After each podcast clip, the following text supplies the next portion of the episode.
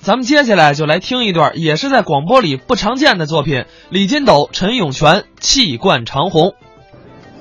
今天我的情绪特别好，看得出来，台下观众来的真不少，都坐满了。我要为朋友们献上一首诗啊！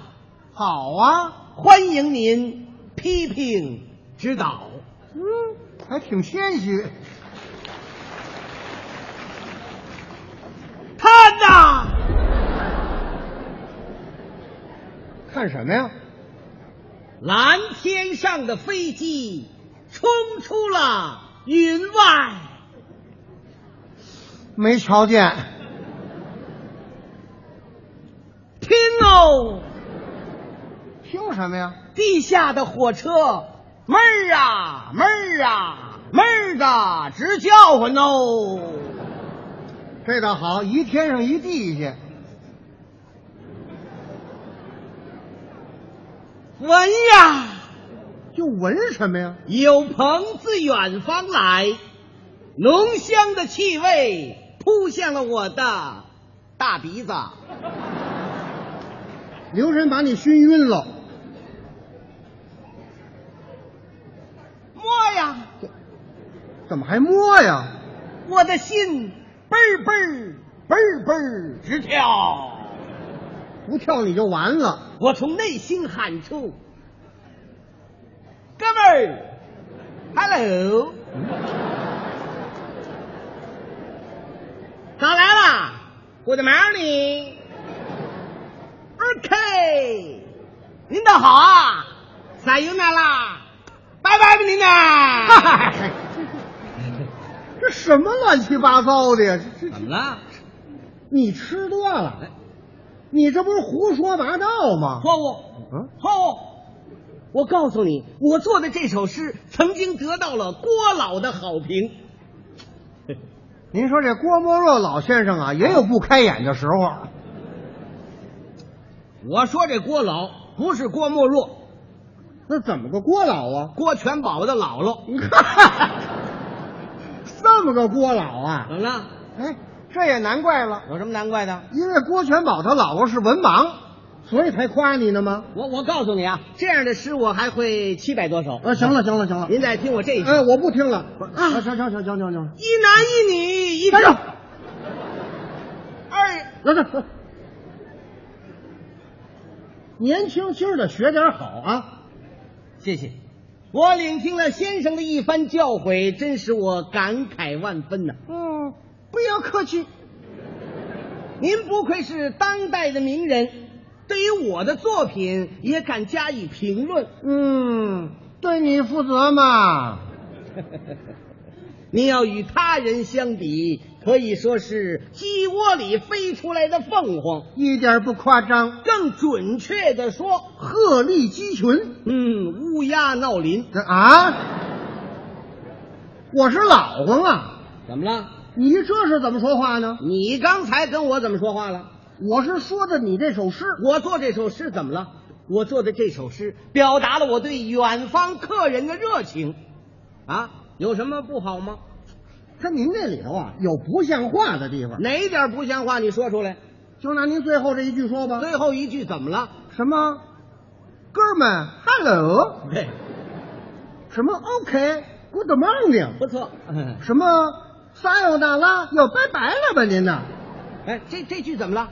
有中国话跟外国话掺在一块儿说的吗？谁规定中国话跟外国话不许一块儿说呀？呃，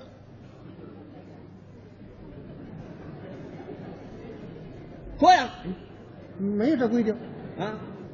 我国是一个文明的古国，号称礼仪之邦，最讲究语言的礼仪。你光说中国话，外国人不懂；光说外国话，中国人不听明白。是不是一样一句，中国人也懂，外国人也明白，一举两得，三全其美，对不对？对呀。可以不可以呢？可以呀。好不好呢？好啊！你少来这套，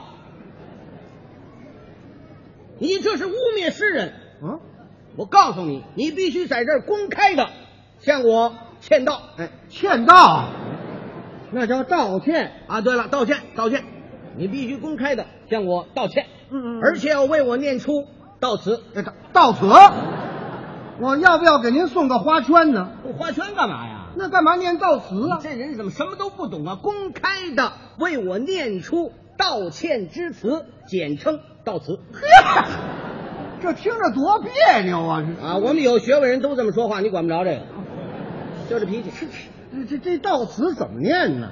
这都不会。没念过。听我教给你，哎先生，哎，我的文化水平太低了，误解了您这首诗的伟大意义。嗯在此，我真诚的向您表示歉意。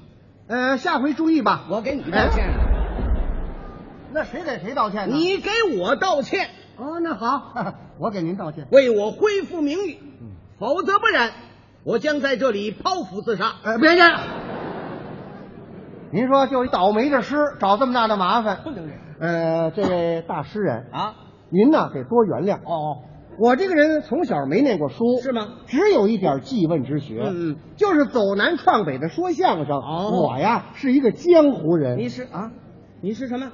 江湖人，江湖人。嗯那你可不配呀、怎么呢？江湖人是一位顶天立地的英雄，谁呀？不知道吗？不知道。那好，我讲给你听一听。好，您说说。那是在公元一六四四年三月，明朝叛将吴三桂丧心病狂，敢冒天下之大不韪，引来了清兵进关，围剿了闯王义军，在北京建立了大清王朝。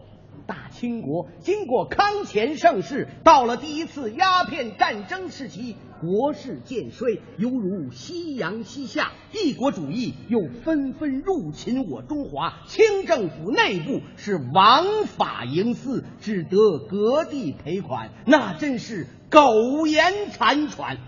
就在咸丰年间，京都来了一位壮士，此人身怀绝技，武艺超群，闯荡江湖，除暴安良。他就是威震武林、京城的义侠，人称大刀王五。嗯，王五爷在北京朱市口开设元顺镖局，他赤诚待人，广交了各方志士，其中有维新派名流康有为、梁启超、谭嗣同等人，经常来镖局习文论武，商讨改良变法之大计。可是窃国大盗袁世凯。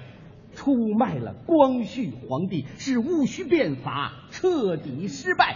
心毒手辣的西太后将光绪囚禁于瀛台，并下令通缉严拿维新派，还要处以极刑。话说这一晚，谭嗣同独自一人正在灯下奋笔疾书，有心杀贼，无力回天。忽听玲珑吧嗒一响，走进一人，轻如狸猫，灵似猿猴。见此人身高六尺开外，看年纪不到五十岁，细腰炸背，双肩暴龙，面如古铜，浓眉大眼，鼻子口阔，是大。耳垂轮，短衣襟，小打扮，上身穿贴身锦袄，下身配兜裆滚裤，足蹬一双薄底快靴，在身背后斜插着金背砍山刀，真乃是威风凛凛，相貌堂堂。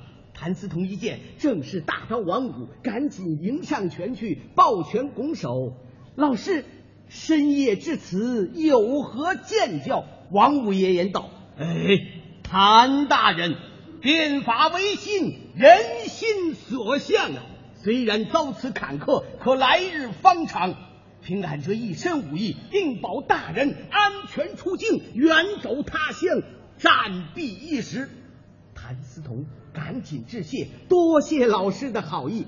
老师，您可知，世界各国凡维新者，皆流血牺牲矣。唯我中华未见，以致大业难成。老师，我谭某横刀向天笑，愿做中华流血第一人。说完话，双手捧过龙泉宝剑。古人曰：“宝剑赠烈士，红粉送佳人。”老师配龙泉，有我在身旁，为国创大业，扶危镇家邦。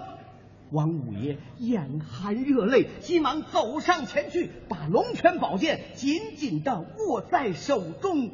谭大人呐、谭大人，在下虽是江湖武士、草莽村夫，可是俺知道国家兴亡，匹夫有责，谁好谁坏，谁忠谁奸，谁是谁非，谁美谁丑，谁善谁恶，谁高谁低，犹如泾渭，是清浊分明。大人的金玉良言，我王武将永远铭记在心。俺要用此龙泉剑斩尽人间恶豺狼。好样的，了不起！谭嗣同等六君子英勇就义，王五爷冒生命危险为他们收敛埋葬。就在戊戌变法宣告夭亡之后，八国联军攻占了北京，他们烧杀奸淫，无恶不作。王五爷一马当先，率领镖局全体壮士冲进了东郊门巷。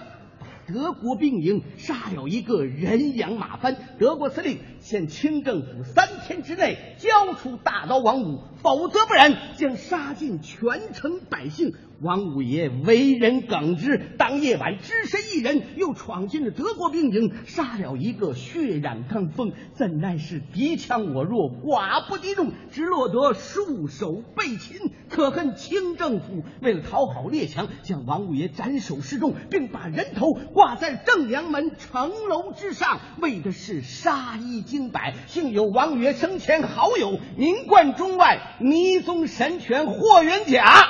施展绝技，登上城楼，盗走了王五爷的手迹，并在东直门外灵官古庙内，与京都的武林众豪杰一起祭奠这位不朽的英灵，真可谓一代英侠震乾坤，抗击外物赤子心，千秋万代标青史，支持变法江湖人。好，